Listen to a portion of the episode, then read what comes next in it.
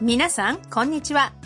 أهلا بكم مستمعينا الكرام في برنامج تعلم اللغة اليابانية الذي يأتيكم من NHK World Japan في طوكيو معكم أمام الميكروفون كريمة السمني ورندا زيادة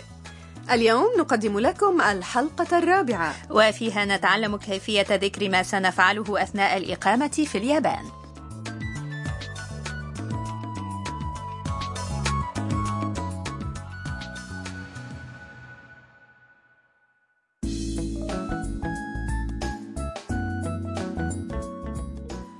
في الدرس السابق أقيم في هاريسون هاوس حفل تقارب للترحيب بالطالبة الفيتنامية تام اليوم تتبادل تام أطراف الحديث مع المصورة الصينية ميا في غرفة الأخيرة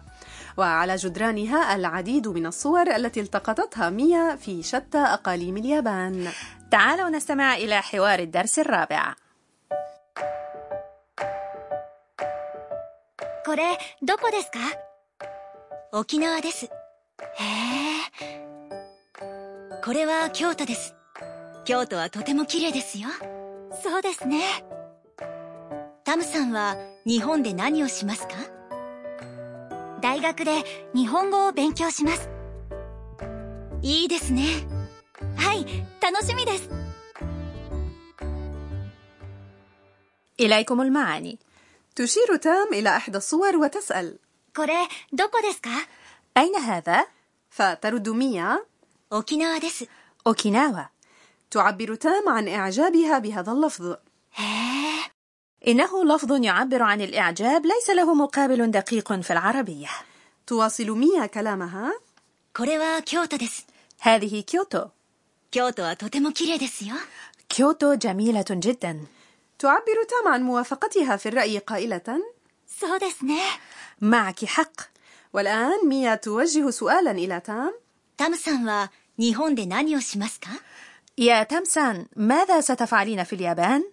والترجمة الحرفية هي ماذا ستفعل تامسان في اليابان؟ فاليابانيون كثيرا ما يستخدمون اسم المخاطب بدلا من ضمير المخاطب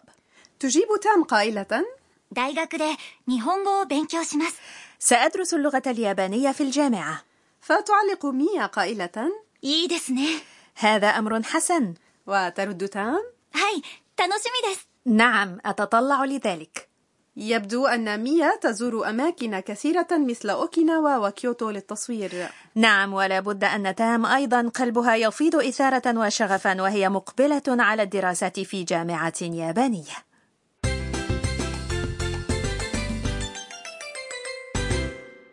العبارة الرئيسية في هذا الدرس هي سأدرس اللغة اليابانية في الجامعة 大学で日本語を勉強します ومن خلال هذه الجملة سنعرفكم بكيفية ذكر ما تعتزمون القيام به في اليابان إليكم معاني الكلمات 大学 هي الجامعة で هو حرف مساعد يدل على المكان يعادل حرف الجر في 日本語 هي اللغة اليابانية を هو الحرف المساعد الذي يضاف إلى المفعول به 勉強します هو فعل معناه يدرس ولا تصرف الأفعال مع الضمائر في اليابانية الفعل يدرس هو 勉強する في الصيغة التي يرد بها في المعاجم وبالتالي تسمى هذه الصيغة صيغة المعجم أما الصيغة التي تنتهي ب مس كما جاء في الحوار 勉強します فتسمى صيغة مس من الفعل 勉強します هي صيغة مس من الفعل 勉強する فهمت إذا عندما نحدث شخصا عما سنفعله في اليابان من الآن فصاعدا نستخدم صيغة مس من الفعل نعم ننصح بذلك لأن صيغة مس هي الصيغة المهذبة من الفعل وتستخدم عند الحديث مع من هم أكبر سنا أو أرفع مقاما أو أشخاص لا نعرفهم جيدا وهناك نقطة مهمة وهي أن الأفعال في اليابانية تأتي في آخر الجملة ويأتي المبتدأ أو الفاعل والمفعول به قبل الفعل والآن استمعوا إلى الجمل التالية ورددوا وعند نطق الأفعال يفضل أن تلفظوا النهاية مس وليس مس 勉強します日本語を勉強します大学で日本語を勉強します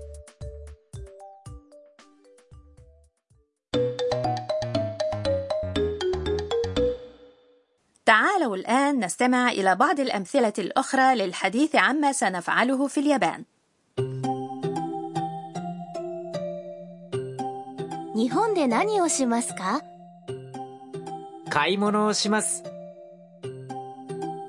إليكم المعاني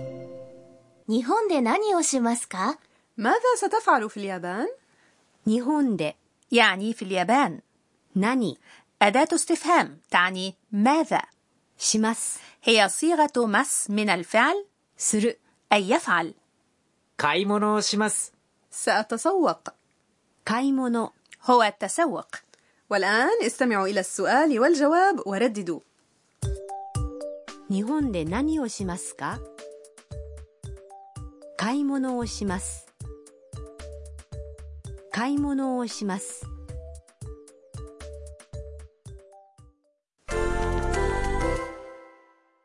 تعالوا نذكر أشياء أخرى سنقوم بها في اليابان كيف نقول سآكل التمبورا وهي أحد الأطعمة اليابانية المشهورة 天ぷら天ぷら الفعل يأكل هو 食べます食べます天ぷらを食べます天ぷらを食べます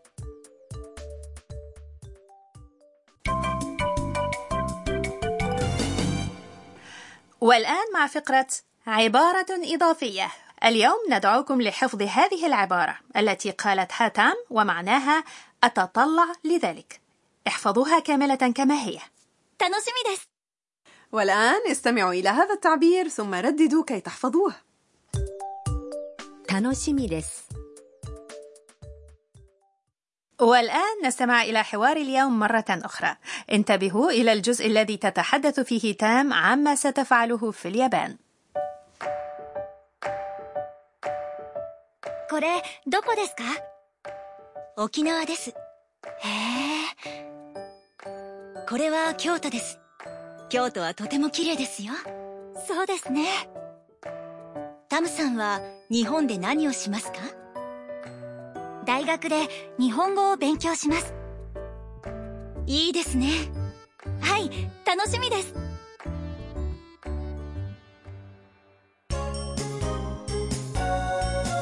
ミーヤーのトラベルガイド والآن مع فقرة دليل ميا السياحي التي نتعرف فيها على مفاتن الأقاليم اليابانية المختلفة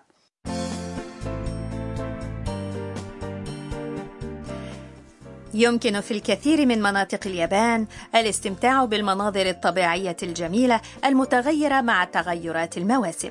في رأيك ما هو أهم ما يميز الربيع في اليابان؟ زهور الكرز بالضبط وكيوتو التي ورد اسمها في الحوار تشتهر بكونها من أفضل الأماكن لمشاهدة زهور الكرز أو ساكورا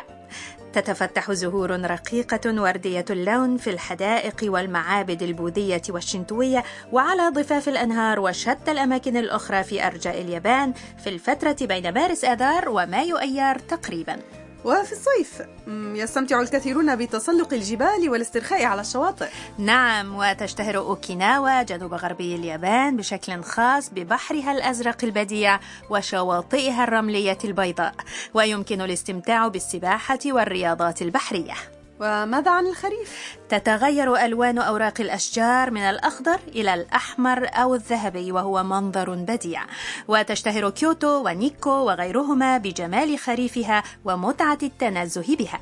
أحب الشتاء في اليابان أيضا نعم هناك مناطق تتساقط فيها كميات كبيرة من الثلوج مثل محافظتي هوكايدو وناغانو ويقصدها محبو الرياضات الشتوية مثل التزحلق على الثلوج